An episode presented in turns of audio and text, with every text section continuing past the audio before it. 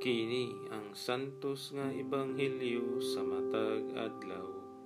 Agosto 2, Lunes sa ikanapulog walo nga semana sulod sa ordinaryong panahon tuig 2021. Pagbasa gikan sa ebanghelyo sumala ni San Mateo.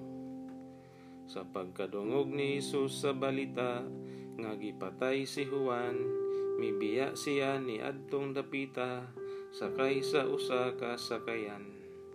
Naginusara siyang miadto sa usa ka dapit nga awaaw.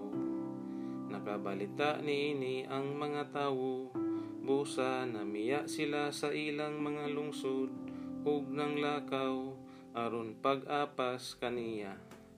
Mikawa si Jesus sa sakayan ug sa pagkakita niya sa dakong pundok sa mga tawo, giabot siya dakong kaluoy kanila ug giayo niya ang ilang mga masakiton.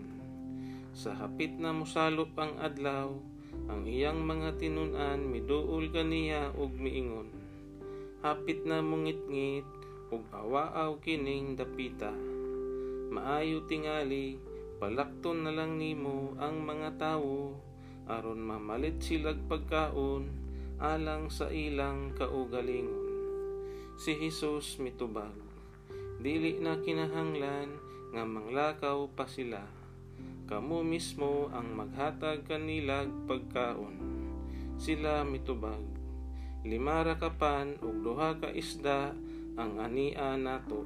Si Hesus miingon, dad-a nga rin Unya, iyang gipalingkod sa mga sagbot ang mga tawo ug gikuha niya ang lima kapan ug ang duha ka isda.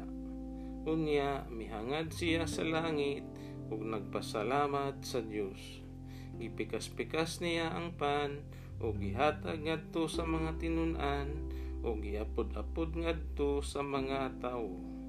Nangaon ang tanan ug nangabusog. Unya, gihipos sa mga tinunan ang mga sobra nga nakapuno og napulog duha ka bukag. Lima ka libo ang gidaghanon sa mga nangaon, walay labot sa mga babayi ug sa mga bata. Ang Ebanghelyo sa atong kaluwasan.